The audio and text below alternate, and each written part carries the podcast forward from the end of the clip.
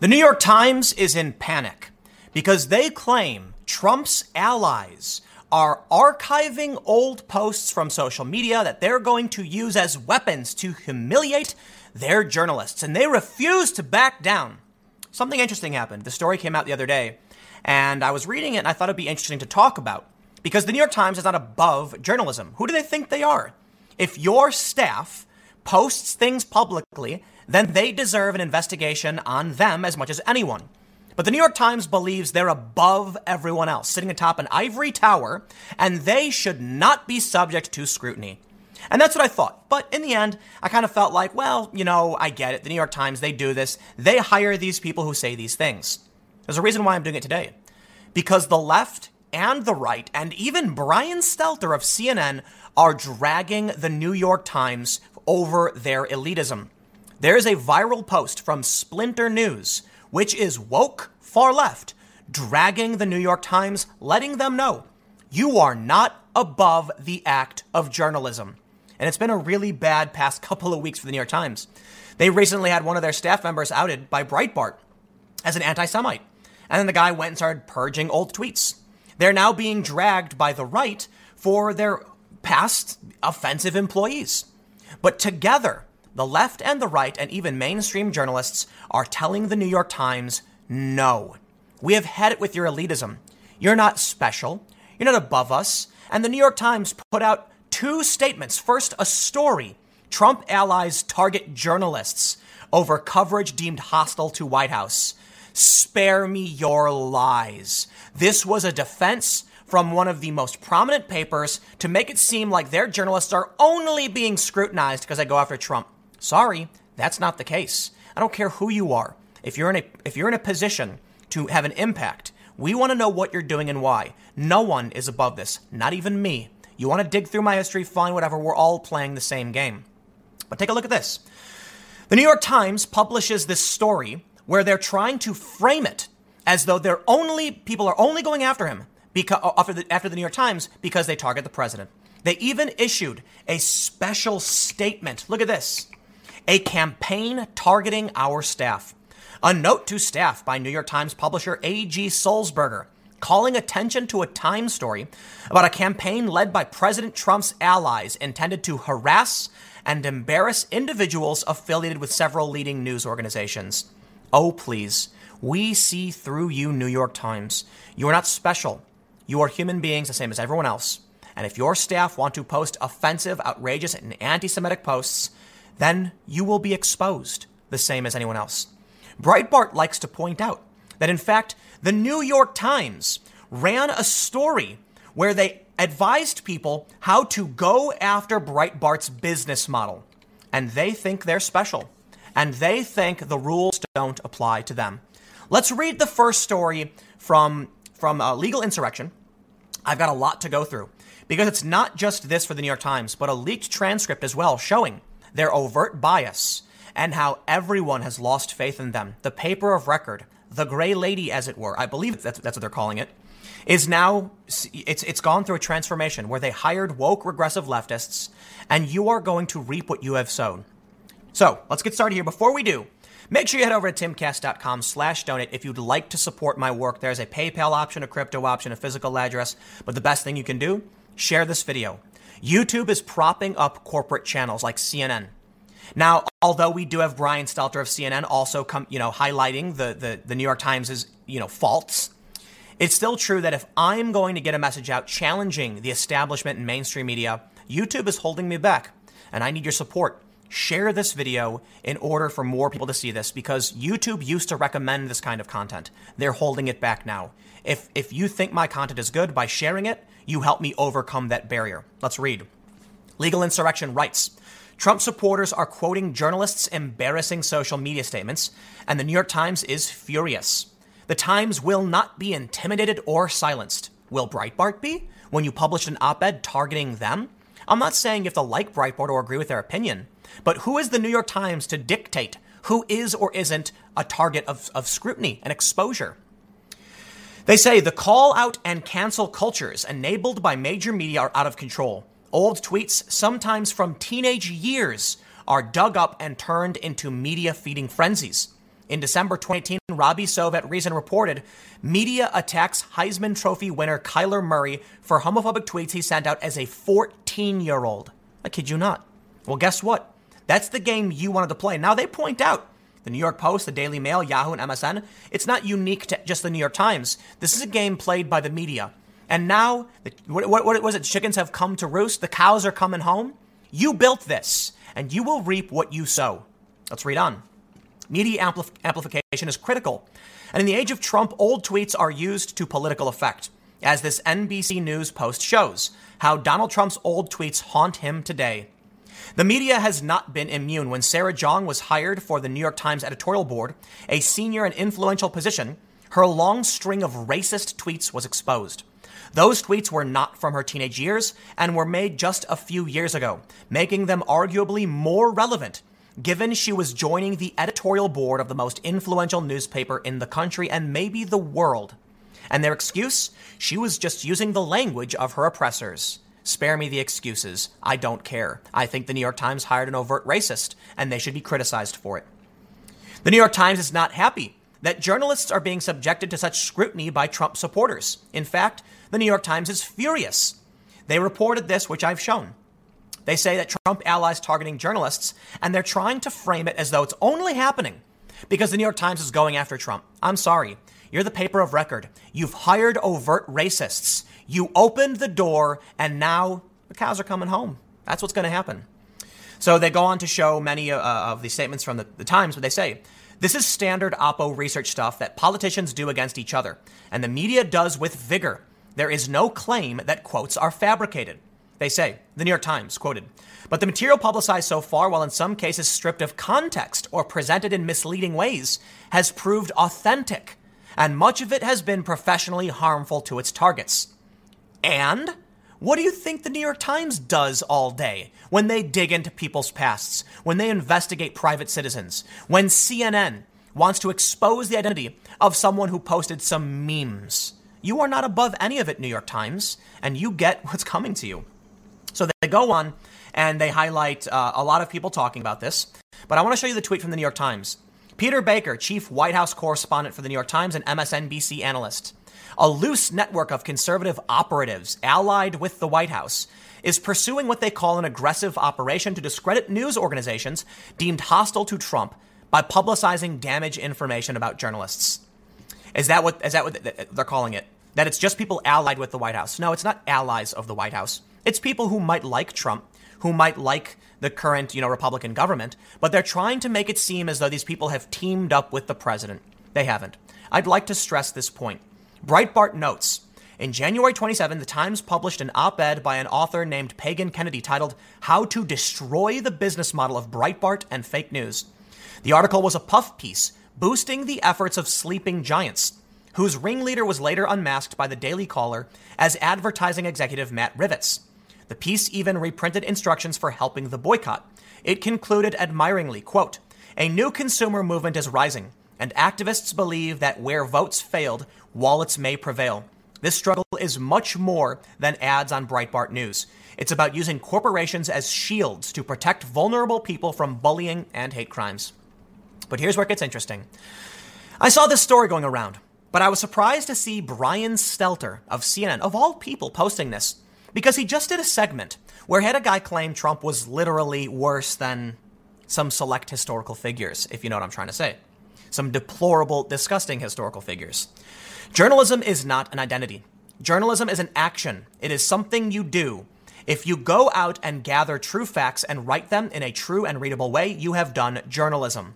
And it's a story from Splinter, which is really amazing because Splinter, as I mentioned earlier, is on the woke left. They write, many journalists are very indignant that Trump allies are reportedly combing through social media to identify embarrassing things they may have posted long ago that can be used to discredit them. In this case, I'm afraid, the outrage seems to be missing the point. What exactly is happening here? According to the New York Times, and they go over what we already said, they say it's people going after him. Lots of people who work with major media outlets. They plan to release these tidbits at politically advantageous times in order to discredit the employees and the media outlets themselves. This is all portrayed in formal and quite ominous language. There is a name for this that political reporters are familiar with: opposition research. But there is another name for this that is also accurate. Media reporting, which is what Brian Stelter does. So it's surprising, again, that even though his show recently said Trump is mentally ill or something to that effect, he's going to stand up and say, sorry, New York Times, you're wrong, and people will come for you. Twitter is public. Journalists who work in the publishing business can hardly claim that it's unfair to publish things that they published. Laughing at bad tweets by New York Times reporters is a time-honored, and I would say honorable, activity.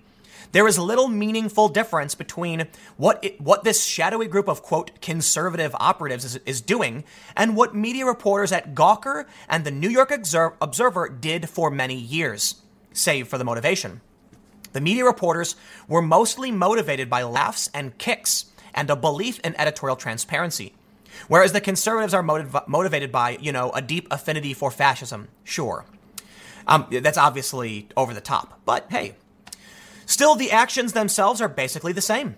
Social media is a powerful tool for making us all look like idiots. Twitter is a machine that allows you to show the entire world what a dumb A you are. I and every colleague I can think of who uses Twitter have made bad tweets that certainly make us look like idiots, because it is impossible to use Twitter for a long period of time without doing so. Most people in the world are at least part dumb A. Our tweets prove that. I do not think of this as a major crisis. So what is really at the heart of the respectable media's panicked and outraged reaction to news that right-wingers are searching their social media for things to troll them with? Well, clearly, the right-wingers can be expected to weaponize this information in bad faith rather than saying, ha, look at this bad tweet. They will be saying, the New York Times is not a credible news outlet because someone on its staff made this bad tweet, and therefore you should disregard that huge feature on Trump's tax evasion and whatnot. Well, let me show you something. Here's a tweet from Alim Bakari. He is a reporter for Breitbart. He tweeted, in the past few years, the media has deployed its resources against anonymous Redditors. That's right, a guy who made a meme. A meme maker. Yes, other people Carpe Donctum, I'm sorry. A forklift driver over a meme. Conservatives in tech. High school kids wearing MAGA hats. The same journalists who were okay with that are now mad because, quote, it's only okay when we do it. Alim says, the New York Times complains that investigating its journalists doesn't count as scrutinizing people in positions of power. People in positions of power like high school kids, forklift drivers, and random Reddit users? They say, the New York Times uses a straw man saying reporters are being investigated because of coverage critical of the president. No, it's because the media is happy to use its power against ordinary, private citizens who oppose its agenda. They aren't journalists anymore. They're inquisitors. And you know what? They get what's coming to them. Even Politico reporting. Journalists' old tweets are fair game for Trump.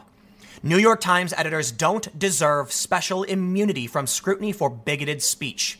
Spot on. I got a couple more things I want to highlight. First, Michael Knowles tweeting this, an important point.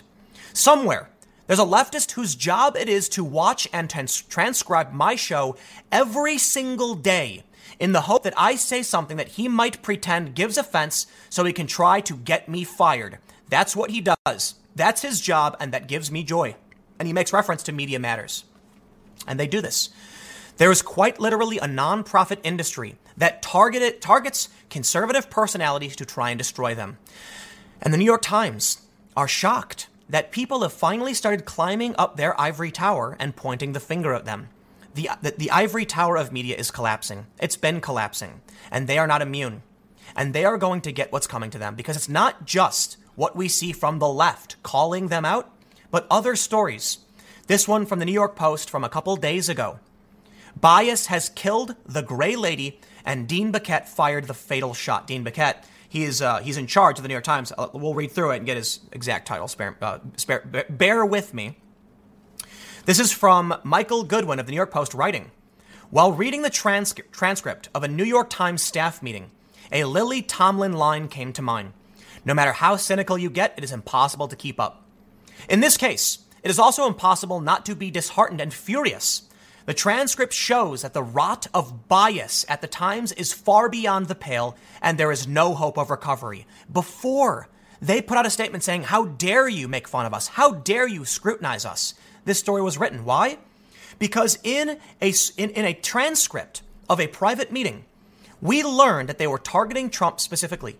Read. Let's read on. He says, by giving reporters and editors license to try to stop Donald Trump from becoming president, then letting them peddle the Russia, Russia, Russia hoax, Baquet helped unleash the hatred that is tearing America apart. Never before has a single media institution played such a destructive role in the nation's life.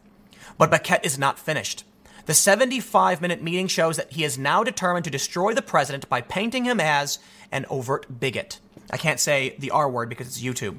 Quote, I think that we've got to change, Baquet tells his assembled staff, after acknowledging the paper was a little tiny bit flat-footed when special counsel Robert Mueller performed so poorly before Congress. In other words, Baquet had swallowed hook, line, and sinker Hillary Clinton's fiction that Trump conspired with Putin to steal the election. Then again, this is the same editor whose paper was certain Clinton would win in 2016, quite a track record.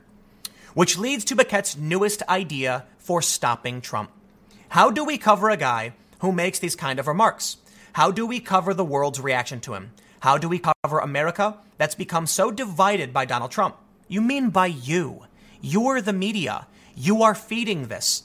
How do we write about race in a thoughtful way, something we haven't done in a long time? That, to me, is the vision for coverage for the rest of the next 2 years.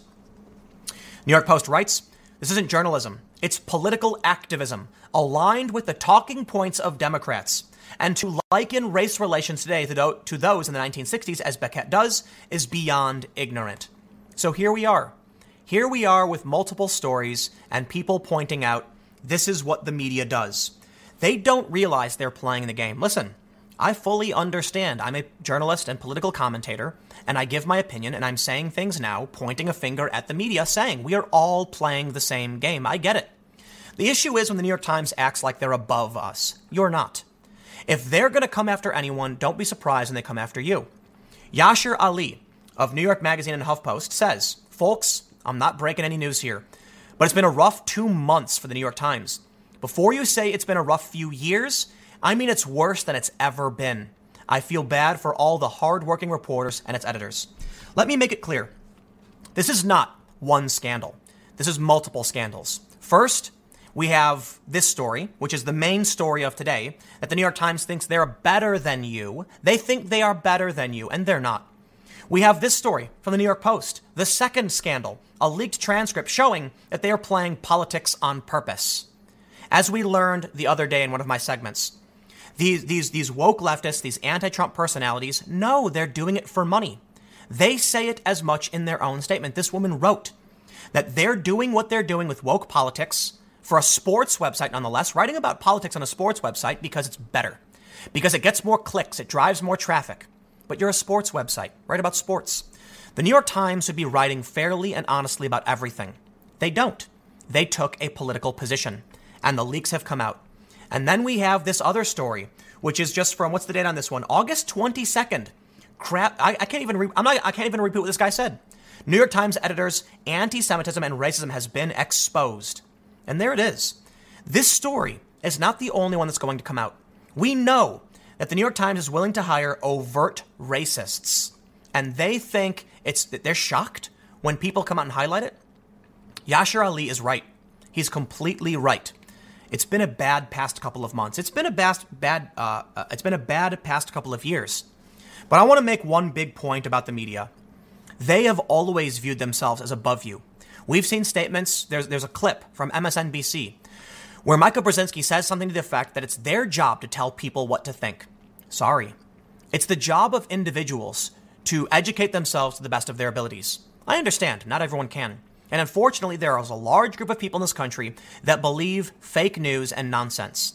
You can look at what Snopes puts out in their fight with Babylon Bee. If you're not familiar, Babylon Bee is a satire site.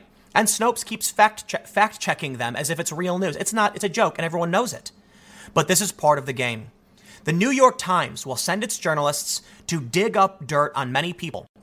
They will run pieces advocating for the destruction of a rival company. And then they think they're better than you, and you shouldn't go after them? I will say this. I wouldn't be surprised if following this story, what do we see? Way more people going after the New York Times. way more people digging up tweets and digging into everything they've ever posted. Not because they're allied with Trump. I certainly am not. But I'll tell you this. I criticize the New York Times for two big reasons. First, they're hiring racists, and you've heard me say it. But second, they ran a front page fake news conspiracy. You've done this to yourself. You have fallen from the ivory tower a long time ago. You're now sitting in the weeds, looking around, acting like you're more important than anyone else when you are not. You're the same. Fake news, conspiracy theories, because you just want clicks. The same as Deadspin wrote in their war with their new boss. They don't care about real news and being honest. I'll give credit to the New York Times for calling out the fake news about the Amazon, saying these fires happen every year. The fires in the Amazon happen every year, and it was worse in years past, and it was way worse 10 years ago. It's fair to point out the New York Times does some good journalism. But the snoot, the snooty arrogance, this belief that they're better than us is everything I have always hated. And this is the biggest problem the Democrats have always had. People like Bill Maher, who I can get behind when he calls out the woke regressive left, but not when he calls for a recession. It shows you what they really believe. They're on the left because they believe they're morally superior to everyone else, and they will flaunt it above you with not only a story trying to reframe what's actually going on, but a public statement saying we're being targeted. It's a harassment campaign. Spare me. They just wrote I believe they wrote 5 op-eds about Gamergate. You're playing the game? You want to support one half of the culture war? Well, congratulations. You are in it. And now they're coming for you the same as anybody else. I'll leave it there. You get the point. I hate the elitists. Stick around. Next segment will be coming up at youtube.com/TimCastNews at 6 p.m. It is a different channel. I will see you all there. I made a video about the Young Turks host Hassan Piker getting suspended from Twitch.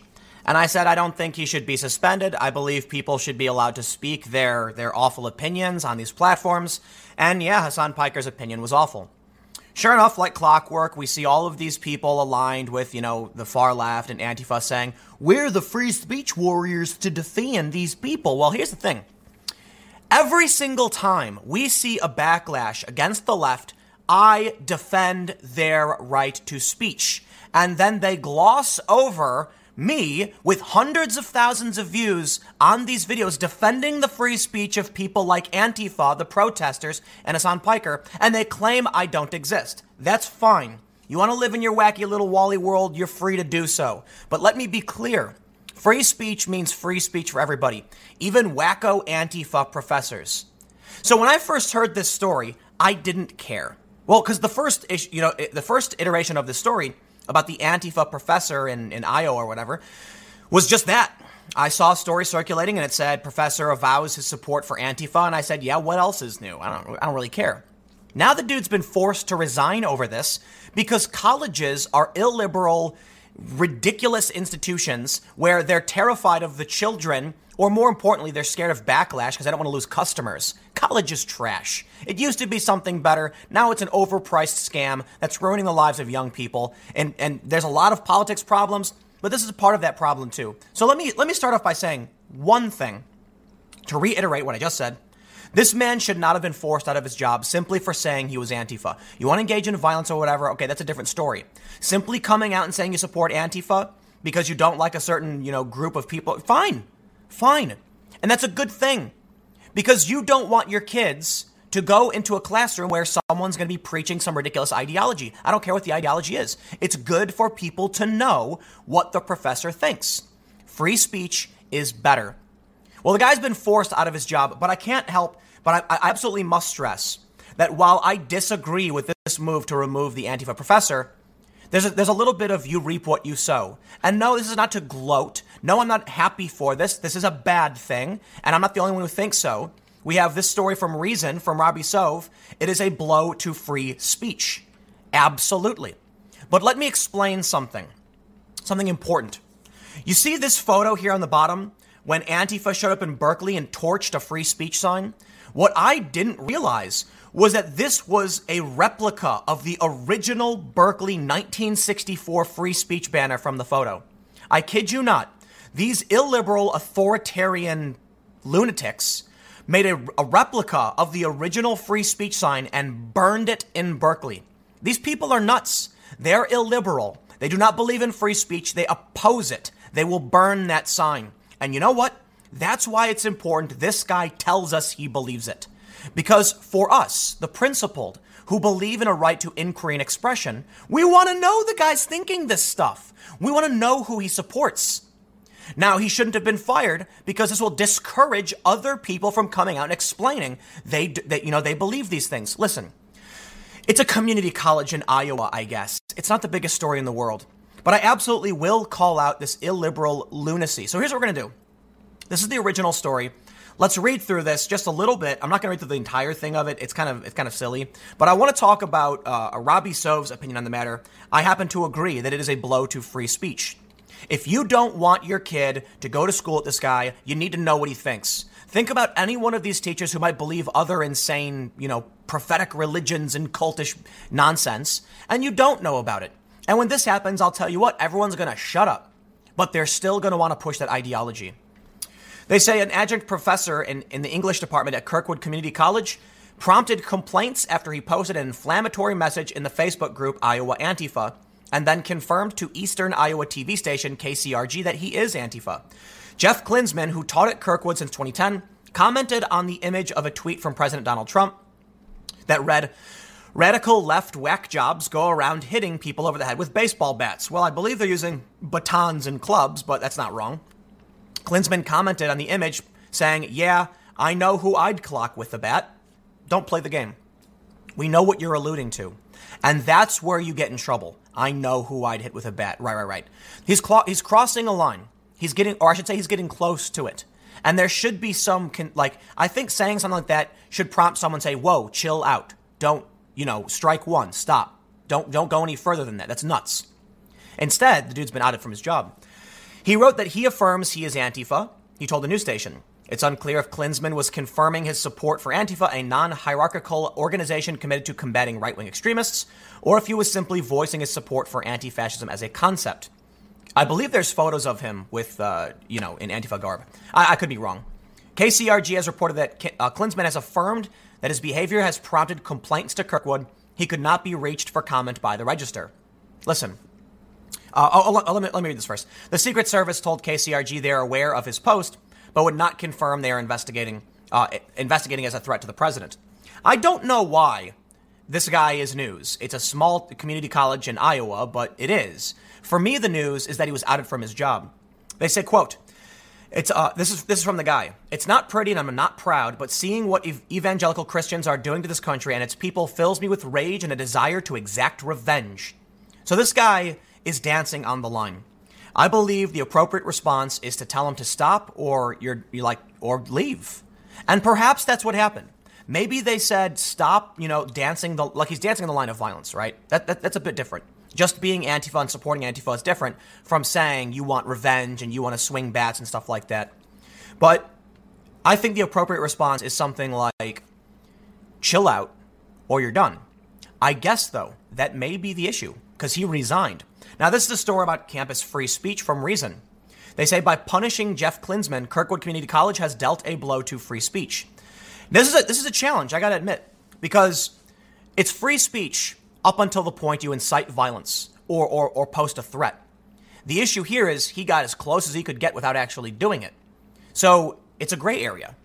I'm sure there's going to be a lot of people who are going to say, no way, man, that was a threat. That was a threat. And some people are going to say it was veiled. It wasn't a real threat.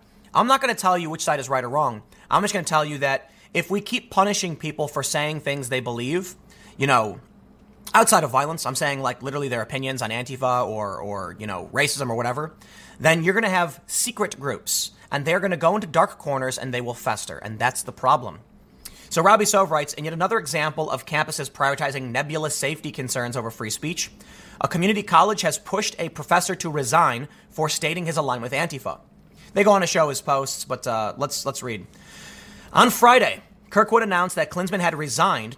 While the college did not immediately respond to a request for comment, the official statement certainly makes it sound like this was a forced resignation, saying, "The school has stated that the professor was not removed due to his views or his right to express them.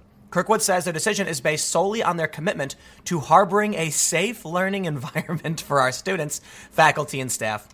The college has also stated, however, when the expression of views by him or any member of our community is perceived as placing public safety in jeopardy or hampers our ability to deliver on our mission, we will always do what is necessary in service to our students' pursuit of higher education. I'll say this right now. I don't think the guy should be out. Based on his statements, even if they were toeing the line, I don't think he should be out. I do not. I understand why they removed him, though. And this is a challenge, right? A challenge about what is the principle of free speech versus the obligation of an institution.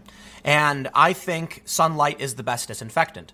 But here's this admittedly is well, let me read this. Robbie writes, this is a troubling confession, quote, when the expression of views by him or any member of our community is perceived as placing public safety in jeopardy, college officials believe they must take action, even if that perception is wrong, as it was in this case. Neither Klinsman's support for Antifa nor his stated interest in hitting someone, implied to be Trump, with a bat represents any actual threat. I absolutely respect that position. Now, I'll entertain the nuance here. I think even if, he was trying to make an allusion to that, he shouldn't be removed. He shouldn't be, because we're entering dangerous territory. And Robbie makes the excellent point of perception. We can't have people say, you're making us less safe based on my perception. And that's been one of the biggest problems with college campuses. Someone comes out and says you can wear whatever Halloween costume you want, and they say it's not safe. What does that mean? Well, in my perception, and therein lies the problem. I agree with Robbie. It was not a direct or actual threat. It was him just being a boorish idiot on social media. But Robbie recognizes Antifa is an illiberal movement that doesn't believe in extending free speech rights to its opponents. And thus, it's always somewhat ironic to watch this perspective used against them and other far-left anti-free speech folk. Nevertheless, even those who do not recognize free speech as a right should still enjoy its benefits. Getting rid of Klinsman was a serious mistake and a powerful example of what happens when administrators interpret a mandate to protect student safety as an excuse to censor provocative speech. He says, for more about Antifa, okay, he's talking about his book. So I'll stress this. You know what? I'm sorry your ideology is removing you, but this is your fault. This is what your side believes. Right now, there is a tacit alliance between the center and the right over issues of principle, free speech, liberty, libertarianism, etc. I believe in many left-wing policies. I like Tulsi Gabbard better than basically any other politician running right now. I disagree with a lot of what she pushes, notably like a wage, minimum wage, $15 and all that stuff. It's fine. And I think Dan Crenshaw is also absolutely fantastic, but I disagree with him more. Tulsi and Dan, I think, are like my two favorite politicians right now. So what we have is there are people on the left, center, and right who agree free speech is paramount. Then we have Antifa that will burn a replica of the original Berkeley free speech sign. They don't believe in individual liberty. They are not liberal. That's a fact. They hate liberals. So when this guy gets kicked out, the first thing I did was I laughed. Not because I think it's a good thing, not because I'm happy he got kicked out. It's ironic. Irony is humorous. Like seeing a fire truck on fire. This guy burning the free speech sign. And what happens? They come for you. You reap what you sow. The guy should not have been forced out. I believe he was towing the line, and I can understand why they wanted to remove him, but I believe it is a dangerous precedent. And I'm gonna agree here with Robbie. Look, man, it's tough. It absolutely is tough. But I don't believe I believe we need to understand the hard line of what a direct threat is. I think that's fair to say. And if he said, I know who I'd like to hit with a bat, yeah. Well, here's the thing. People get mad all the time and want to do something, but have self-restraint and don't do it. So if you said, man, I want to punch that guy, oof. Yeah, you can express yourself that way. And it's even more alarming where someone might be extremely hyperbolic and be like, I'm gonna kill that, MFer. Oh man, I can't stand it. And they don't really mean it. There was a joke I used to, I was a skit that I was talking to my friends about putting together that I thought would be really funny at the height of the NSA scandal. Imagine this, and I'm gonna have to be very careful on language here for this reason because this is the part of the joke. Imagine here's the idea for a sketch I wanted to do. There's two spies or like feds or whatever in a van with like, the headphone listening. And you hear guys talking, saying things like, all right, go get the, the device and we're going to plant it on the bridge. And then, they plan things, right? Let's just say, and they talk about, all right, now get your weapons and go do this. And they're planning something that sounds like it's going to be a serious mass incident, if you know what I mean. And then the people in the vans are hearing all this in great detail about, you do this, I'll do this, that's the plan. All right, let's go. And then they said, we gotta move. These guys are planning some kind of attack. And they kick the door in, and it's like three really fat dudes just playing GTA with like Cheetos all over their face. And they're like, whoa, they're playing Grand Theft Auto. That's the point. The point is, sometimes people will say something, and they're just being hyperbolic and they're exaggerating. And we're getting to a point now where in the UK, people are getting arrested for rap lyrics. We're hearing now that you can't even post a meme without it being perceived as a threat. So we need to know for sure what the line is. And I think someone saying, man, I'd like to hit that guy. Oof. Yeah, I'd like to. It doesn't mean I will. That's the point. So look, you know me. I do not like Antifa. I think they're violent authoritarians. So I got to admit, there is humor in seeing the people who would burn a free speech sign get kicked out of a college because it's what you believe in. I can't imagine you're upset about this. It's what you wanted. You wanted the authority to have the right to remove your speech, for, you know, when it's too provocative. But I'll tell you what, I think that was wrong. And I'll admit, I'm sure this guy doesn't want to be forced out. And I'll make one more extremely important point. You have a person in a community college who says this. You go to them and say, tone it down. They will probably say yes. Now what happens? Well, now that he's got no job, there's nothing tying him to the community, and he can only go in the other direction. As I've stated in almost every instance of these bannings, I'm like, listen, man, if you're upset about hate speech, banning someone is the worst thing you can do for two reasons. It will put them in a corner where they're surrounded by other people banned for hate speech, and they'll just escalate their rhetoric. The other thing is you lose control of the situation. If someone is posting, you know, bad words on Twitter or whatever, you can just say, please don't post that. Otherwise, we'll have to remove you. And many of them stop. Instead, what do we see? We see like an axe coming down a guillotine just saying, no tolerance, no second chances, no second chances. Now, Twitter is trying to do better, sure, but there are people being banned from YouTube who have broken no rules. And therein lies the problem. If you don't define them and you don't give a warning, you will make the problem worse.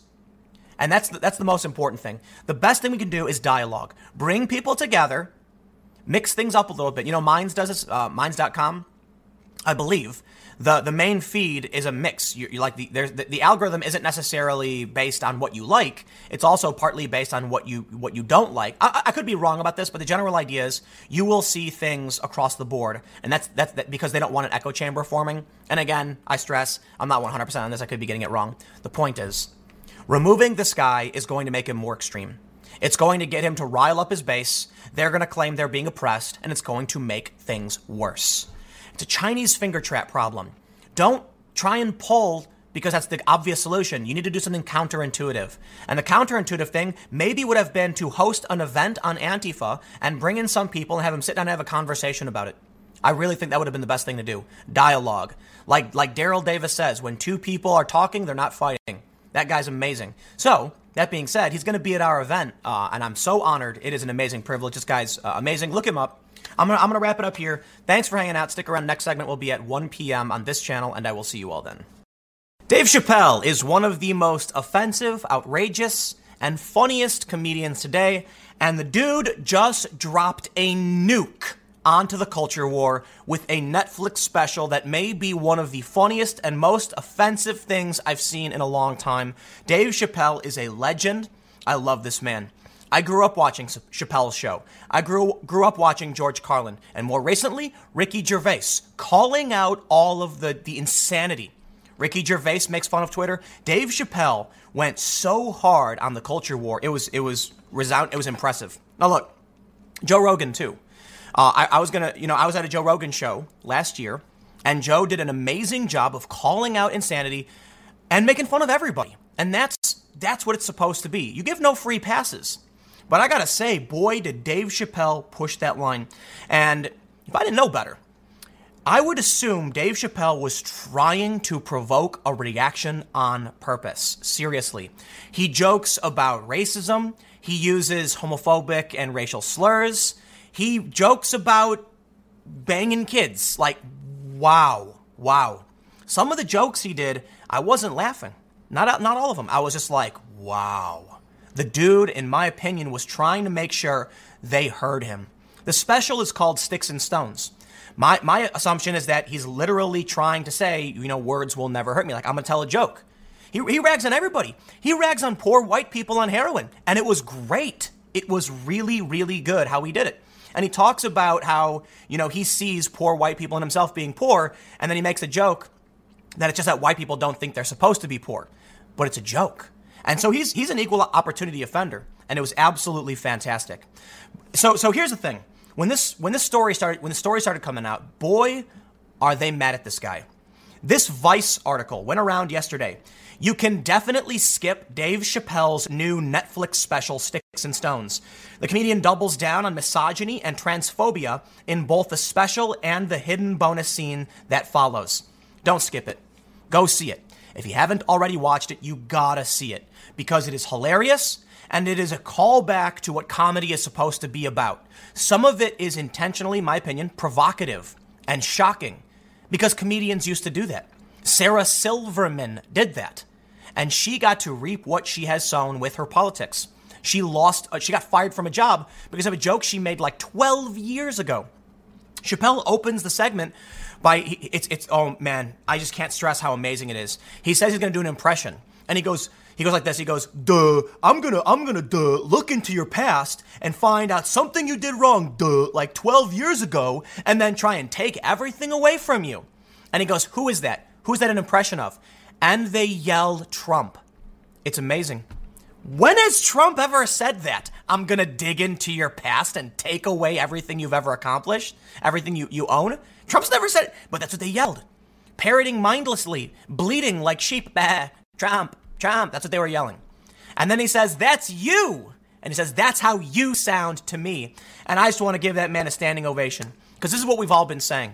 Look, man, in the real world, I don't like, you know, homophobia, transphobia, but George Carlin said it best. Context matters. It's the person behind the words. I know Dave Chappelle doesn't mean these things, and he makes an amazing point about Kevin Hart. You got to see this, man. You got to see this special. So Kevin Hart gets booted from the Oscars, or they were saying you better apologize to the gay community because Kevin Hart 10 years ago or whatever made jokes where he said if he saw his son, you know, showing any kind of sign that he was, you know, effeminate or gay, that Kevin Hart would smash a dollhouse over his head. And then Dave Chappelle says, you know how I know he was joking? You'd have to buy the kid a dollhouse in order to smash it over his head in the first place because he's joking. It doesn't make sense. That's the point. It was meant to be offensive, over the top, and silly.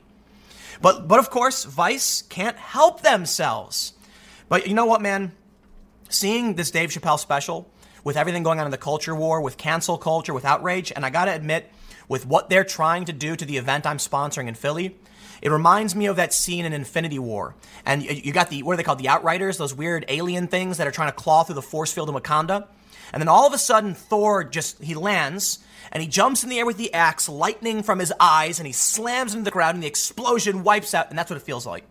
Hearing Dave Chappelle come up, and he doesn't care. He doesn't. He even joked about how, you know, he drags Jussie Smollett so hard, and he talked about how he was at an event, and a journalist writes down these jokes, and he thought he was done. He talks about all this stuff. Well, let's see what Vice has to say, because you know I'm singing its praises. You definitely got to see this. I will stress this point too. Netflix going full steam with a special this offensive.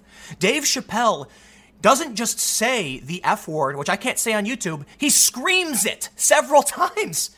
And it's not that I like that he's screaming that word trying to be offensive. It's that he's going over the top to make a point.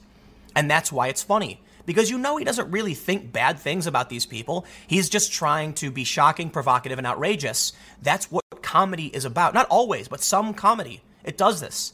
Well, let's see what the party poopers over at Vice have to say. They write, Dave Chappelle made a return to Netflix Monday with a new stand-up special, Sticks and Stones. Fans quickly realized that if you watch until the very end, the special has a secret epilogue called The Punchline, where Chappelle answers questions from audience members who went to his separate Dave Chappelle on Broadway stand-up show last July. The special takes the comic's anti-wokeness shtick, yes, to a new level. And the whole thing is repetitive and exhausting enough that it's a slog to even make it to the Q&A. Do you know that Amy Schumer had a special that was panned? Like, everyone, hey, it was gross. I'm willing to bet this one's going to be praised by the audience. I'm willing to bet that regular people are going to cheer for this. You know why? They cheer for Joe Rogan. They cheer for Ricky Gervais. These crazy weirdos, the woke, far left, regressive, whatever, only get by on your silence. And that's a fact. These activists, this insanity, this cancel culture, they get by because liberals won't speak up. But when Dave Chappelle comes in, Joe Rogan, Ricky Gervais, and they make jokes and they laugh, then liberals are finally willing to stand up and laugh too. So this is open season, man. I'm seeing these posts, people saying, Dave Chappelle, Thor with that hammer, just slamming it into the ground. And, you know, some people have said, but we'll see. I'll reserve, you know, we'll see what happens. Some people have said, don't be surprised if you start seeing more comedians and late night hosts back up Chappelle, because Chappelle is truly funny. Chappelle is truly a legend. Chappelle's show is amazing. He doesn't spare anybody. He makes fun of everybody. Good. He should. He should make fun of me. He makes fun of Asians. He does a Chinese stereotype and jokes about it. Okay, I understand I'm not 100% Asian and I'm not Chinese, but me personally, I don't care if he makes fun of the Asian community. Me personally, again, I know people are going to get flag, you know, rag on me saying, but you're passing and all that stupid woke nonsense. Nah, man, I have family members that, you know, his stereotype impacts, and it's funny. I'll tell you this. I love this story. I was talking to somebody about my mom, who is half Korean, and how she does math tutorial videos on YouTube. And they said, why am I not surprised your Korean mom makes math tutorial videos? And I started laughing. And I thought it was so funny, I immediately texted my mom, to which she started laughing as well. Because it's not that we think it's, because it's a joke. It's silly. It's meant to be funny. It's not meant to hurt. It's meant to just be like, of all the things you can do, you choose the stereotype. So we laugh about it. We find it funny. And Dave Chappelle, he's willing to make those jokes too. And he talks about how his wife is Asian. And she's like, I don't like that joke. And then he jokes. He only brings it up when they're fighting. It's an amazing, offensive, but great comedy set, reminiscent of George Carlin. Dave Chappelle is incredible, and I have tremendous respect for this man. They go on, look, they're so angry. Look at this. He also found time to defend fellow controversial comedians Kevin Hart and Louis C.K., painting them as victims of an overzealous call-out culture. Yes! He defends Louis C.K. It was amazing. It was amazing. Ah, man, Dave Chappelle. Look, when I was a teenager watching Chappelle's show, we understood it was comedy. And he makes fun of white people. He makes fun of the history of the U.S. He makes fun of the founding fathers. And I get it. It's a joke.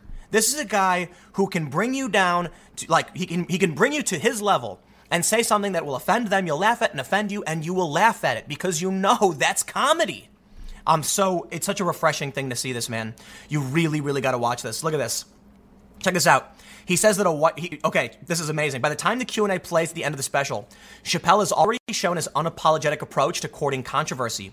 His answers put that into even starker view. He says that a white woman left one of his practice sets for the special at the Punchline Comedy Club, telling him, I'm sorry I was raped. Chappelle says he replied with, it's not your fault you were raped, but it's not my fault either. Ta-ta, bitch. Whoa. To which the audience laughs raucously, as though that were a real punchline. It was. That's the point. For one, he's saying, you can't make me do something. You will not dictate what he's allowed to say. And it's nothing on him if he wants to make a joke and you're offended by it. The joke was, he's offensive, he's going over the top, and that's where he's taking it. Of course, in the real world, he's standing, you know, he's at a dinner with his friends and family. Someone said that. He wouldn't say ta-ta. No, it's a show. And if you want to come in and throw your offensive whatever at him, he's going to tell you to buzz off. Because it's a show. Look at this. He then followed the story about sparking an unlikely friendship with a trans woman who says he says was laughing the hardest out of anyone at the trans jokes in his practice set. The strange story of camaraderie seemed to highlight the common accusation that Chappelle is only interested in repairing his relationship with marginalized groups if he doesn't have to change anything about himself. And you know what? He doesn't have to. He doesn't. I don't care. I don't care if he offends me when he wants to make a joke about Asian people. It doesn't offend me. You know, I'm offended by very little. But if he wants to make an offensive joke, there were some things. He joked about banging kids. And I'm like, whoa. Am I going to demand his cancellation? No, I'm going to applaud his bravery in the face of cancel culture. He is, in my opinion, daring them. Come at me, bro. Come at me. Because he doesn't care. I don't know, man. It was incredible. Absolutely incredible. Now, here's something else that's really interesting. We can rag on Vice all day for being on the wrong side of history. But we've got this story from the Daily Beast, which is really interesting as well. Because the Daily Beast tends to play to the woke left. Not completely, but often. They've got some writers that write fake nonsense, targeting conservatives just and moderates and lying. They publish like ridiculous lies, like Huffington Post does. Dave Chappelle calls Michael Jackson rape accusers liars, defends Louis C.K. and Kevin Hart. But the story can't quite get to the point that Vice did, because I think the Daily Beast recognizes, guess what? People like Dave Chappelle. People think he's funny, and people like his offensive style of comedy. The only reason Vice gets by on this trash is because liberals don't speak up. Well, guess what? I speak up. And you know what they do? They smear me, they insult me. That's the game they play. And so long as moderate liberals refuse to speak up, they get away with this. But you know what? The Daily Beast recognizes they go through all of the really offensive things, but they dance the line. They don't get too close to condemning him for doing it. They just point out how, oh, you know, that's his humor. Well, I'll tell you what, man. It is refreshing to see this kind of comedy. It is refreshing to see someone willing to poke fun at everybody and take everybody out and spare no punches and just be themselves. It is so refreshing to see someone not hide behind a veil of wokeness. I miss George Carlin. I was a kid watching his shows, being told by the hippie liberals why he was the man, how he was a champion for the left, for free speech and all these things.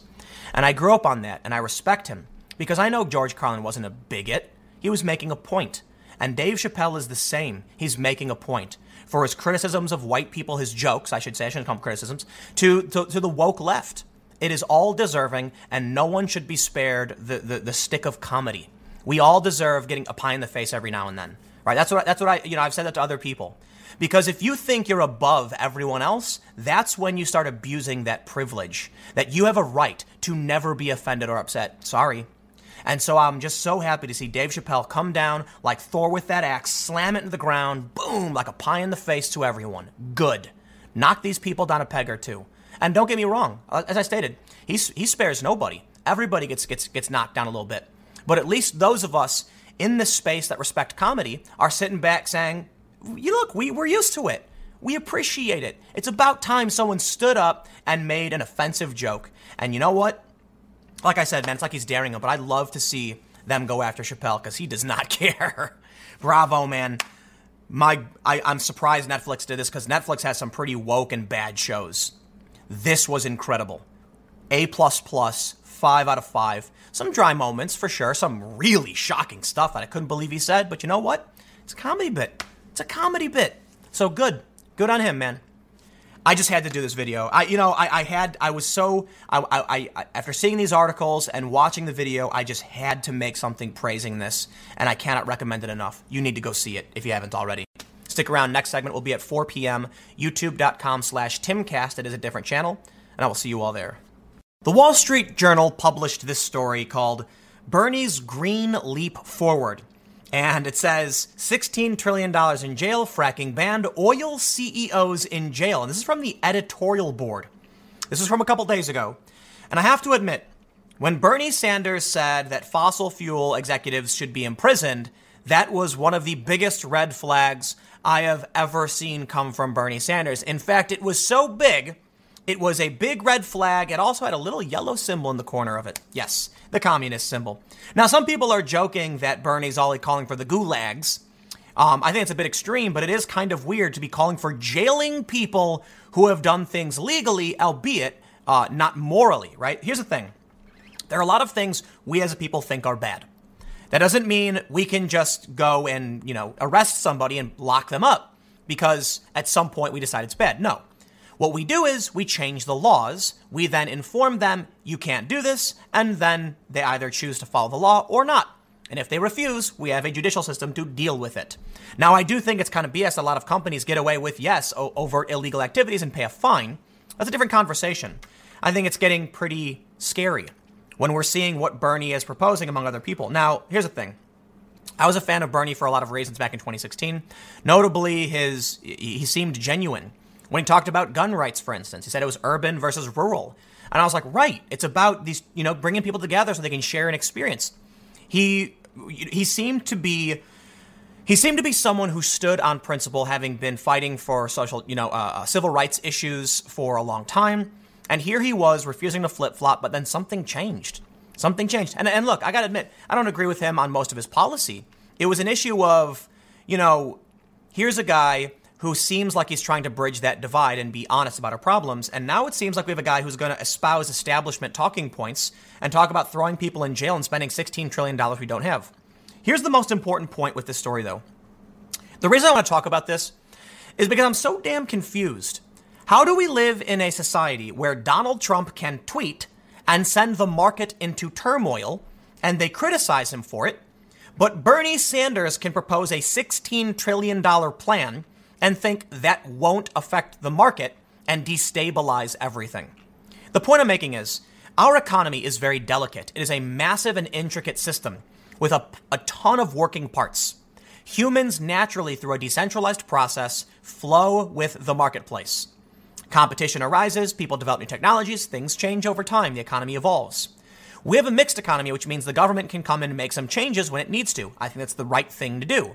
We need to let the system evolve and grow, but we also need to make sure we nip the bud of any cancerous tumors growing on our economy, things that would be bad for everybody if left unchecked. I think that's what the government should do, essentially. Let the competition run its thing and, you know, do its course, do its thing. And then eventually it gets to a point where something might be emerging. We all decide together, hey, that's bad, and we better stop it from getting out of control. But what Bernie wants to do is he wants to take the entire delicate system and just start rearranging pieces of it. That, in my opinion, will just cause it to collapse because an individual, even a committee, can't figure out how all of these parts work together because it's decentralized and uses the computing power of economics and individuals to determine what should go where and when. The point is, Trump tweeting is like someone chucking a pebble into an intricate house of cards and bouncing off of some things and things get erratic. Bernie Sanders wants to chuck a boulder at the house of cards. So I don't understand how they think it's possible that Bernie could enact a $16 trillion green leap forward, as the Wall Street Journal calls it, when we know a tweet can disrupt the market. So let's read this story and see what the Wall Street Journal has to say about Bernie Sanders. But before we do, head over to timcast.com/donate if you'd like to support my work. There's a PayPal option, a crypto option, a physical address. But of course, the best thing you can do, share this video, because I know people are going to get mad that I'm ragging on Bernie, but you know what? Let's just dive into it. If you like the video, share it. Let's read. They write, Bernie Sanders published his version of the Green New Deal last week, and it's written with all the realism voters have come to expect. You mean lack thereof? Start with its price. An historic $16.3 trillion. That's 10 times the Joe Biden's climate plan, which is wild already. For the record, America's annual economy is about $21 trillion. Mr. Sanders says climate change shares similarities with the crisis faced by President Franklin Roosevelt in the 1940s, when the U.S. within 3 short years was restructured the entire economy. Oh, the good old days of coffee and meat rationing. Maybe that isn't what Mr. Sanders had in mind. But he pledges to declare a national emergency and push through a wholesale transformation of our society. Hold on. Aren't you the people who claimed Trump didn't have the right to declare an emergency to reappropriate defense spending for a wall? Now you want to declare an emergency and restructure the entire economy? This is why I don't believe they're being honest when talking about real solutions, because it's rules for thee, but not for me. That we know Trump can disrupt the economy, but when they do it, it's fine. It's fine. Trump can't declare an emergency, but when we do it, to start, he'd switch electricity and transportation to 100% renewables by 2030. Are you kidding me? How would you just do that? He would ban fracking, which is I believe makes us the largest producer of natural gas, which burns clean, I believe. I could be wrong. Ban drilling offshore and on federal lands. Ban imports and exports of fossil fuels. Cancel oil pipelines already being built. And halt permitting of new fossil fuel extraction, transportation, and refining infrastructure. I am a moderate individual, and this is nuts. We do need to transform our energy sector and look for more renewable energies. We do. We don't do it by snapping our fingers and shutting down our economy and giving all of the other nations who hate us a leg up because they won't stop. Bernie seems to think we can just do this, ignoring that other countries exist who don't like us. So it is a challenge. How do we get everyone on board? I don't know if you do. So I don't know what to tell you. Let's read on. Nuclear power would also be phased out. Oh, great. He calls it a false solution, along with geoengineering and carbon capture. And don't worry about rising costs. Quote, we do not expect energy prices to spike, he says, because the federal government is going to weatherize homes, electrify heating, and keep electricity prices stable. What? You can't. That's impossible. Thanks to the public provision of renewables, after 2035, electricity will be virtually free, aside from operations and maintenance costs. Well, let me clarify something. Weatherizing homes, that's not going to have any impact on the price of electricity for the most part. It will cost. So listen, if you're talking about electrifying homes as a stabilization of electrical costs, I think what you're really saying is you will spend the same in energy costs, but the price of that energy will skyrocket and your use will decrease. That is misleading, in my opinion, because some things can be made more energy efficient and some things can't.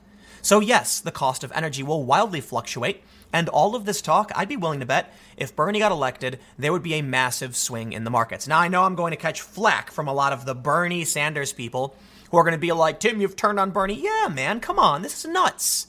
The Green New Deal stuff they're pushing out is insane. They talk about, for a 4-year college education. Look, let's read. Workers in the fossil fuel industry would be given a just transition, including 5 years of wage guarantee, a 4-year college education, if they so desire, plus early retirement support for those who choose it. Where is all of this money coming from? Let me explain something. Okay. I do believe government programs are a good thing. I do believe we can do some of these things and they can work. I do believe they need to be set on a time limit and very heavily controlled and restricted so they don't grow out of control. Doing all of these things is like, I imagine it's a little kid going, food should be free. Like, America's so dumb. Like, why spend money on food anyway? That's what it sounds like. It's a little kid. Listen, it's not about money. Money is meaningless. Money is literally meaningless. And I talk to people about this. I see these posts on Facebook from people saying, if the billionaires would just give up their wealth. It's like, dude, the money they hold is access. It doesn't actually guarantee them anything. There's something that, I've known several rich people for a long time, okay? And I'll explain something very important. I was talking to a very wealthy individual, and they were talking about traveling East Coast. They came from New York to D.C., and I said, so what'd you do, take a private plane? And they were like, no, I took the train. And I was like, you took the train? For what, like $50? Why? You could fly here. And they said, no, it would take too long, and it's obnoxious. No matter how much money you have, you still live within the confines of society. So yes, you can have a lot of money and not worry about losing your home. Some people own multiple homes, but the issue is it's not the money. There are several individuals, many, who could take every penny they have and give it away, and they're still rich. You know why? Because the paycheck doesn't stop coming simply because they give money away. So think about a CEO. They're like, if only they gave up all their wealth. First of all, that money doesn't guarantee anything if someone isn't willing to do the job, no matter what. There are some jobs people might just never want to do. Money won't get you what you think it will. Some people will. It's not the money. It's the access, it's the value, it's the labor, etc. So they act like simply because a billionaire has the money, that's going to make a difference. What Bernie needs to understand and what Bernie supporters need to understand is what Bernie is talking about isn't just the money is there, we can tax people, it'll exist. No, it's whether or not people want to do this. Let me make that clear. You can claim we're going to train all the fossil fuel people to go to college. Okay. Do they want to go to college and do they want to do the job? That's the question. Because the answer may be a resounding no. You'll find many people are proud of the job they do and they disagree with you and they think it's a good thing. So then you enter the authoritarianism of these plans and how it always gets to this point, because you will have to force these people to do something they don't want to do. You can talk all day and night. The money exists. We can pay for it. But you're also talking about a transformation of the economy, which at its core is human labor. The biggest cost for almost any business is human labor. So you can go to somebody who works for one of these companies and say, we're taking you out of this oil petroleum engineering job, and we're going to train you to build solar panels. And they might say, no, I don't want to. I don't like solar. Sorry. So what do you do? What do you do? The assumption is that this money will go into the hands of somebody who is choosing to do a job. But the reality is The economy is very delicate and hard to move. One person can't do it. Maybe with a gun they can. But think about all of the people in all of the industries where you will have to tell people you are now going to do X and here's the money for it, and they might just say no. It's really that simple. I try to keep these segments short, but let me stress, we shouldn't be arresting people over controversial pipelines. We should pass a law and have a conversation. And just because there is a small minority of people claiming they should be arrested doesn't mean it's true. We need to figure these things out, but 10, 20, 100, even 1,000 people can't say one person should be locked up indefinitely. When I'm talking about regular people on the ground, we have to work within a system that guarantees life, liberty, and the pursuit of happiness. This isn't that. What these people in the Green New Deal don't realize is that you might go to someone and say, we're going to give you free college, and they'll say, I want to take interpretive dance. And you'll go, well, actually, we need people to build wind turbines. And they're going to go, no, I want to take interpretive dance. And there you go. There you go. I was talking to someone about UBI and why I mostly disagree with it. And I said, if you could do anything you wanted right now, what would you do? And I was talking to my friend, and they'd say, I just skate every day. I'm like, that's awesome. I bet you'd be really good at a certain point, but never as good as the pros, and that would add nothing to society. Therein lies the problem. What would people do if given the choice? They'd say, I'll be an actor, I'll be a musician, I'll be a pro golfer. And it's like, yeah, that's great. I ask people this. How many people do you know who play guitar? And they say, oh, I know a ton. How many of those people who play guitar want to do it professionally and be famous? Like, I shouldn't say famous, but a successful musician. And they respond with a lot of them, actually. And how many of them are good enough to do it? And they say, almost none. There you go. When you guarantee anybody can just do a job, they will do something we don't need, they're not good at. It's tough. I don't know what the answer is. What I do know is you can't snap your fingers and say the economy will change because you're assuming people will just agree to take the jobs you think they will. They won't. And maybe here's the other problem. Let's say you go to one of these guys, a petroleum engineer making $150K a year, and you say, we're going to make you do solar panels. And they say, I don't want to do solar panels. I like doing petroleum. Well, you have to. Well, then you better pay me more. We're not going to pay you more. Well, then I'm not going to do it. Either they don't do it, or you pay them more, and that's not going to make sense in the economy, I'm sorry. Because then you've got ridiculously expensive solar, and you can't pay for it. Just claiming it costs something ignores the human issue of whether or not people will choose to do a job. Like, look at all these numbers. This is the last point I'll make. Look at all these numbers. And now tell me you think all of that will translate into people agreeing to do something. It won't. I'll leave it there. A couple more segments coming up in a few minutes, and I will see you all shortly. In a story from Axios, they claim that Trump has, I believe twice, called upon dropping a nuclear bomb or firing an ICBM into a hurricane to disrupt it. First, let me just say that won't do anything because I think the blast radius of like a standard ICBM might be like, I could be wrong, but what is it like, 7 or 8 miles or something? Our most powerful nukes aren't nearly as big as a hurricane as big as South Carolina, so it would not do anything. I suppose there's like an idea of using maybe like, 20 MIRVs. This is multiple, what is it called? Multiple independently targeted reentry vehicles, which drop like 12 payloads at a specific area to disrupt maybe a current. But you would need a that's like 200 to 400 warheads. So it makes no sense. I don't think, even at that capacity, it would have an impact on the strength of a hurricane. It's a major phenomenon we can't control. So I'll make that clear, and I'll stress I'm not a scientist, man. Don't quote me on that. I know nothing about it for the most part, except that it doesn't work. But here's the thing: Trump claims he never said it. He claims he never said it, and this story from the Daily Wire makes a really interesting point, though I disagree with what they think is most likely. They write: Did Trump suggest nuking hurricanes to identify leakers? There's something that I really want to do this because I love talking about the concept of coloring the water. This is a trick used to figure out who is leaking information. And in this instance, the assumption is, or the argument, that Trump purposefully told people insane things, so when the story came out, he would know exactly who did it. I'll explain this concept moving closer to the end. We'll come back to this. Here's the thing. They point out how Trump says crazy things all the time and stands by it, even posting memes. So why would he deny this? I think the simple solution is someone misinterpreted the president. Maybe he made a joke. Maybe he didn't say it at all. And it's fake news. So actually, let's read this. So I'll show you what Michael Knowles of the Daily Wire has to say. And then I want to talk about the concept of coloring the water. And I've made a video about this before. Before we get started, Go to timcast.com/donate if you'd like to support my work. There's a bunch of ways you can do it. The best thing you can do, just share this video so that I can overcome this deranking from YouTube. Seriously, man. You know, the growth of my channel, it's very obvious that at a certain point they shifted how the algorithm works because they're being berated by ideologues lying about how YouTube radicalizes people. And YouTube keeps saying they don't, but they will bend the knee in 2 seconds. That means if this content is good, word of mouth is the best thing I can do. Share it if you like it. Otherwise, you know, whatever. I don't deserve it. Knowles writes, President Trump refuted reports Monday morning that he wants to bomb hurricanes. The story by Axios that President Trump wanted to blow up large hurricanes with nuclear weapons prior to reaching shore is ridiculous, he tweeted in the third person.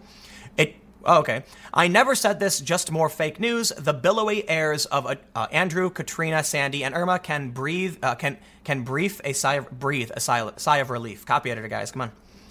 On Sunday, Axios reporter Jonathan Swan and Margaret Talev published The Scoop that President Trump plans to unleash nuclear weapons on the weather. President Trump had suggested multiple times in senior Homeland Security and national security officials that they explore using nuclear bombs to stop hurricanes from hitting the United States, according to sources who have heard the president's private remarks, they wrote. Axios went on to acknowledge that Trump didn't invent this idea, and the idea keeps resurfacing in the public, even though scientists agree it won't work. As early as 1935, after a hurricane ripped through the Florida Keys, a group of Chamber of Commerce executives suggested bombing storms as a preventative measure. The U.S. Bureau broached the question again in 1950, but with Cold War underway, warned the public not to waste bombs on hurricanes. A decade later, the U.S. Weather Bureau Chief Francis Reichelderfer announced plans to study the effects of bombs on storms, but high cost and uncertain fallout halted the experiment. I think a bomb can stop like a thunderstorm. I was reading something about it, but not a hurricane. Of greater interest than the president's private remarks are the sources who relayed them, and perhaps therein lies the key to this bizarre story. The report presents three distinct political possibilities. President Trump claims the reporters of the sources made it all up. I think that's possible, though I don't really believe that's likely. I mean, that's a stretch. President Trump claims the reporters or the sources made it all up. The mainstream media have fabricated stories about the president before, but in this case, the reporters stand by every word in the story. They even gave the White House press team 9 hours to respond. We can see this from Jonathan Swan, who said, I stand by every word in the story. He said this in at least 2 meetings during the first year and a bit of the presidency. And one of the conversations was memorialized. I don't know what that means. Someone saved it. Not to mention that we gave the White House press team full visibility of everything we were reporting 9 hours before publication. We published their statement in the story. Now let me ask this question. Who cares? Who cares? I do not care if Trump's talking about nuking a storm. I really don't. Seriously. But I do like the idea behind coloring the water and what it means. So I'll get to that as we go to the third possibility. One more paragraph and I'll explain it. The second possibility is that President Trump really wants to nuke a hurricane, but if that were the case, why would he deny it? President Trump tends to stand by even his most outrageous ideas, as when he suggested last week the U.S. buy Greenland from Denmark. I agree. Trump is not ashamed of presenting far-fetched ideas. Look, it's in the realm of possibility to buy Greenland. It is in the realm of possibility to nuke a storm. Trump posted a meme about Trump Tower in Greenland, and he's standing by it. If Trump really said we could nuke a storm, I'd imagine he'd come out and be like, one nuke probably wouldn't do it, but what about 500? Maybe that would. I don't know. I think it's silly that Trump would deny something he actually wants to pursue. Trump doesn't strike me as the person who would propose something and then immediately walk back and be like, no. No, Trump strikes me as the person who's going to stand up and be like, let's blow it up. And then people will be like, that won't work. I'll be like, whatever, so what? We'll try anyway, right? He's not the kind of guy who backs down like that. But I really, really don't think this is about ferreting out leakers. That to me seems weird. They write, the third possibility seems most likely. I don't know about that. I mean, maybe. It's weird, though, that Trump raised the strange idea to ferret out leakers. For years, the president has inveighed against leakers as traitors and cowards vowing to find out who they are. How could a disgruntled staffer resist spilling news of a prospective nuclear attack on storm clouds? Just this past February, the White House suffered its worst leak yet when a staffer sent the president's private schedules to journalists Is it mere coincidence that Axios broke that story as well? Well, that's interesting. Now it sounds like maybe it really is. This weird story breaks in Axios, so they leak some weird information, and sure enough, Axios leaks it. They say the president has a leaker on his hands. Perhaps his nuclear rhetoric targets not any seasonal deluge, but the steady drip, drip, drip of damaging press. Many of you probably understand the concept of coloring the water based on what it's called and based on the idea of what a leak is. But let me, I love this. I love this thing. You can do this at home with your kids, and it's amazing. Well, here's what you do. You take 5 plastic cups, and you take a needle, and you poke a hole in the bottom of one of them so you can't see it, and you pour water in each cup. Eventually, a pool of water will surround all of the cups, and you don't know which one is leaking unless you color each cup a different color.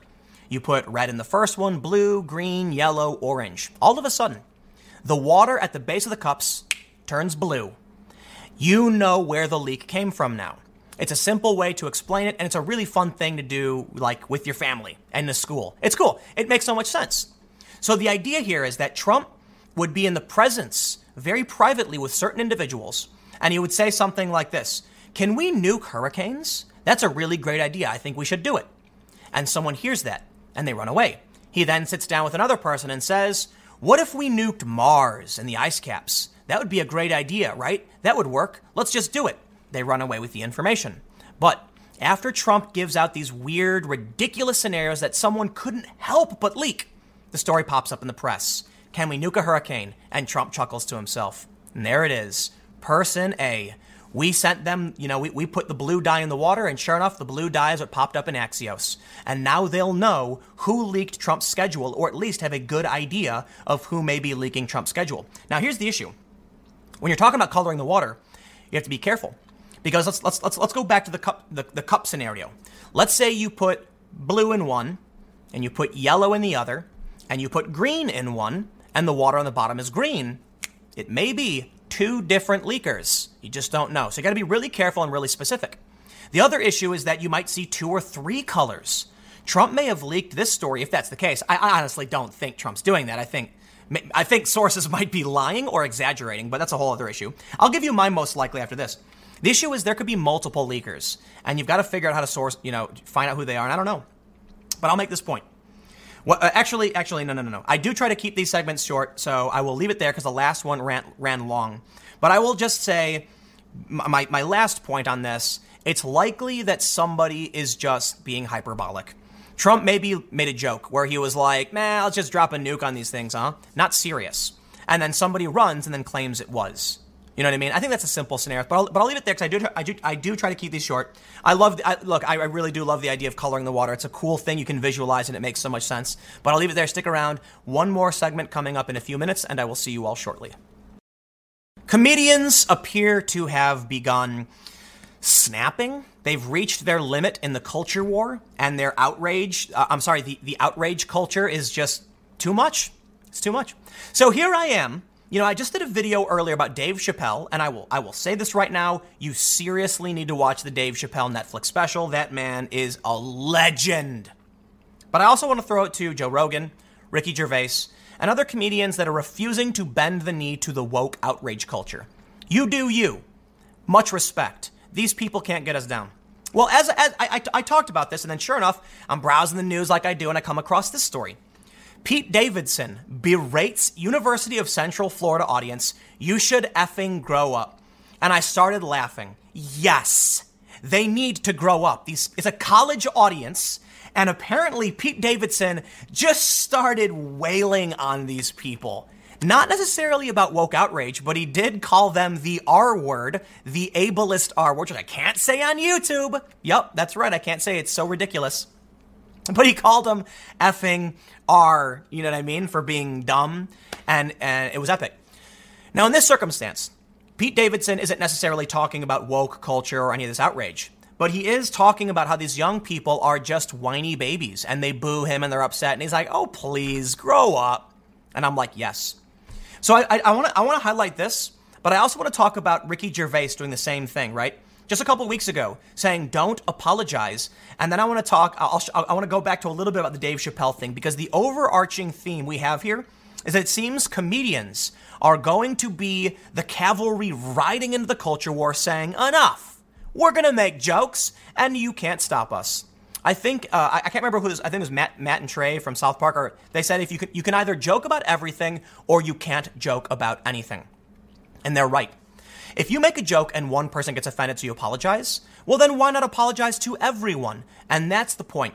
So Dave Chappelle, man, did he go nuts. I mean that in like a good way, like he just was like dropping nukes. Some of the most offensive comedy I've ever heard, seriously. Yeah, but let's read this story about Pete Davidson. So they say, the university is not pleased with how the comedian handled himself. Well, I am very pleased. Props to you, Pete. Pete Davidson on Monday night berated an audience at the University of Central Florida after some people in the crowd took out their phones. Davidson was captured on video lambasting the crowd for more than a minute, saying he would leave if they did not act accordingly. I don't have to be here, said the Saturday Night Live cast member at the tour stop. I can just give them their money back because I don't give an F.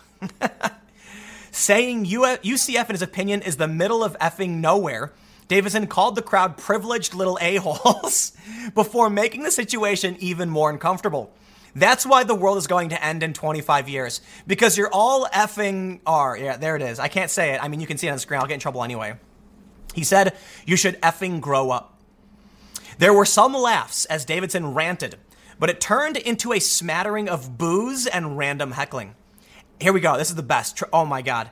After about 90 seconds of insults, Davidson announced he would continue the show.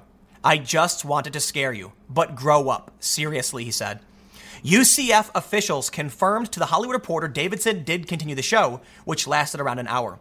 Still, the university was not pleased. Mr. Davidson's abusive language, particularly his use of a derogatory slur, is contrary to the University of Central Florida's values of inclusion and respect for all. Mark Schlube, UCF spokesman, told the Hollywood Reporter, it's disappointing that his rant spoiled an event that was meant to welcome students back for the semester. I don't think so. In fact, I think that was incredible.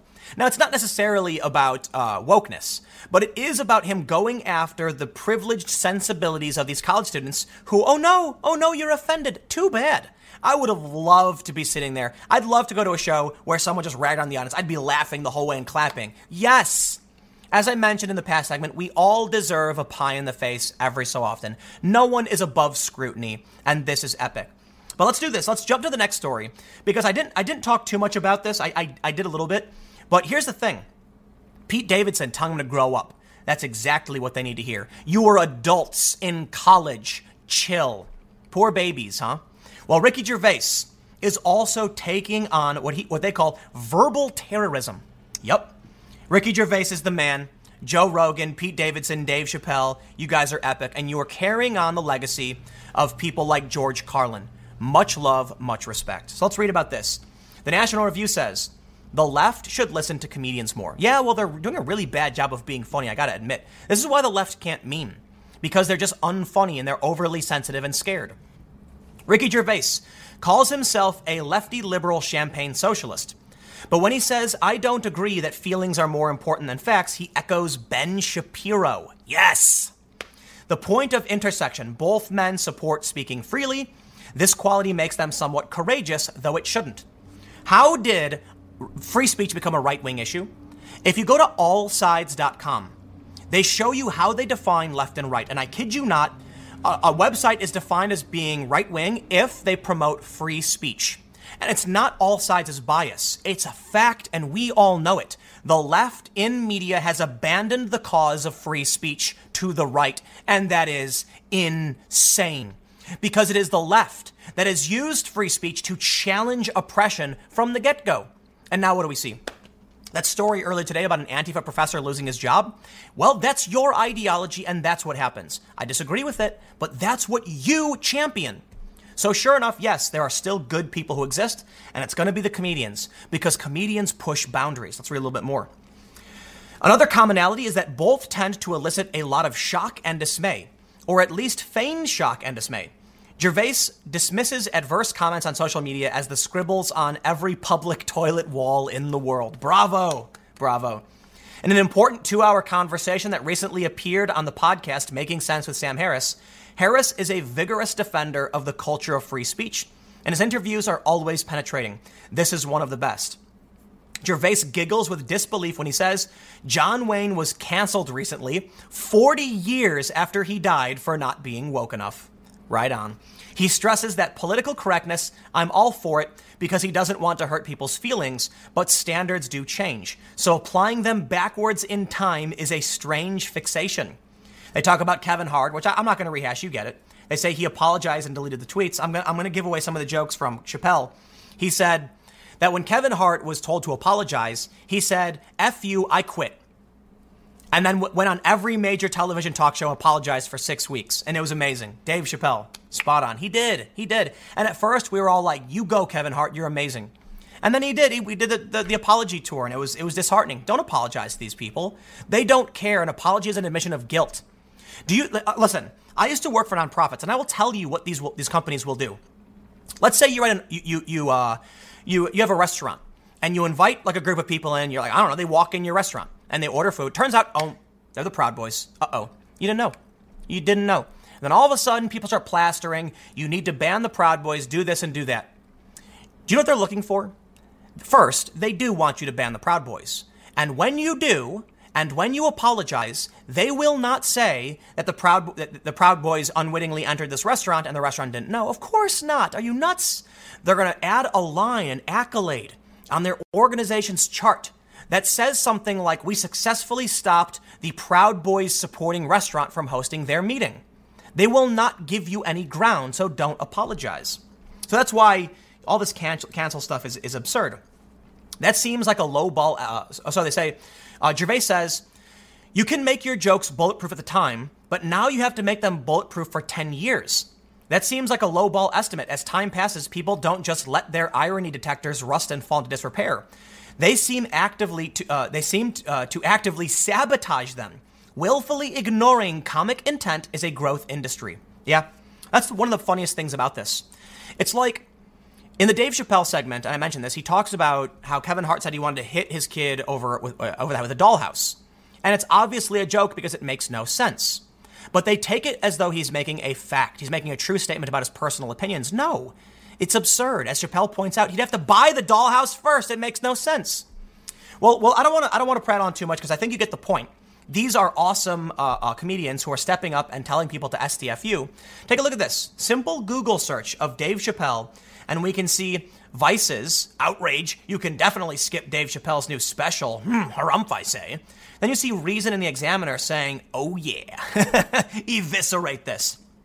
And then we can see there are more straightforward, like Hollywood Reporter. But we have The Ringer. Dave Chappelle's provocations have turned predictable. They say that, Slate says he defends, it's more straightforward. Chappelle's new comedy hour, our comedy special, draws heavy criticism for courting controversy. Good for him. No, look, you know what, man? I'm not going to read this. They talk about Vice. They talk about these platforms. An early review of the special from the New York Times said Chappelle hasn't adjusted his material for the setting. Everyone was laughing as far as I could tell, and so was I. So you know what? You crazy, woke, religious, intersectional, whatever you want to call it, just go away. Dave Chappelle makes the best point, and I will end with this one. He makes a really offensive joke and then says, hey, if you're offended by this, just know you clicked on my face. And I'm just like, that's right. People get so mad at my YouTube videos and others. You chose to watch it, dude. You chose. But it's not about whether or not people have a right to choose. It's about telling people they don't have a right to choose. And that is the end goal. Saying, I don't care if people like what you do, I will do everything to stop it. Well, eventually people get angry and refuse to accept it. Hopefully our Constitution protects us going forward, and hopefully more comedians step up and tell everyone to go shove it, because they're going to make a joke, and too bad if you don't like it. Thanks for hanging out. Stick around. Next segment will be tomorrow at 10 a.m., podcast every day at 6:30 p.m., and I will see you all next time.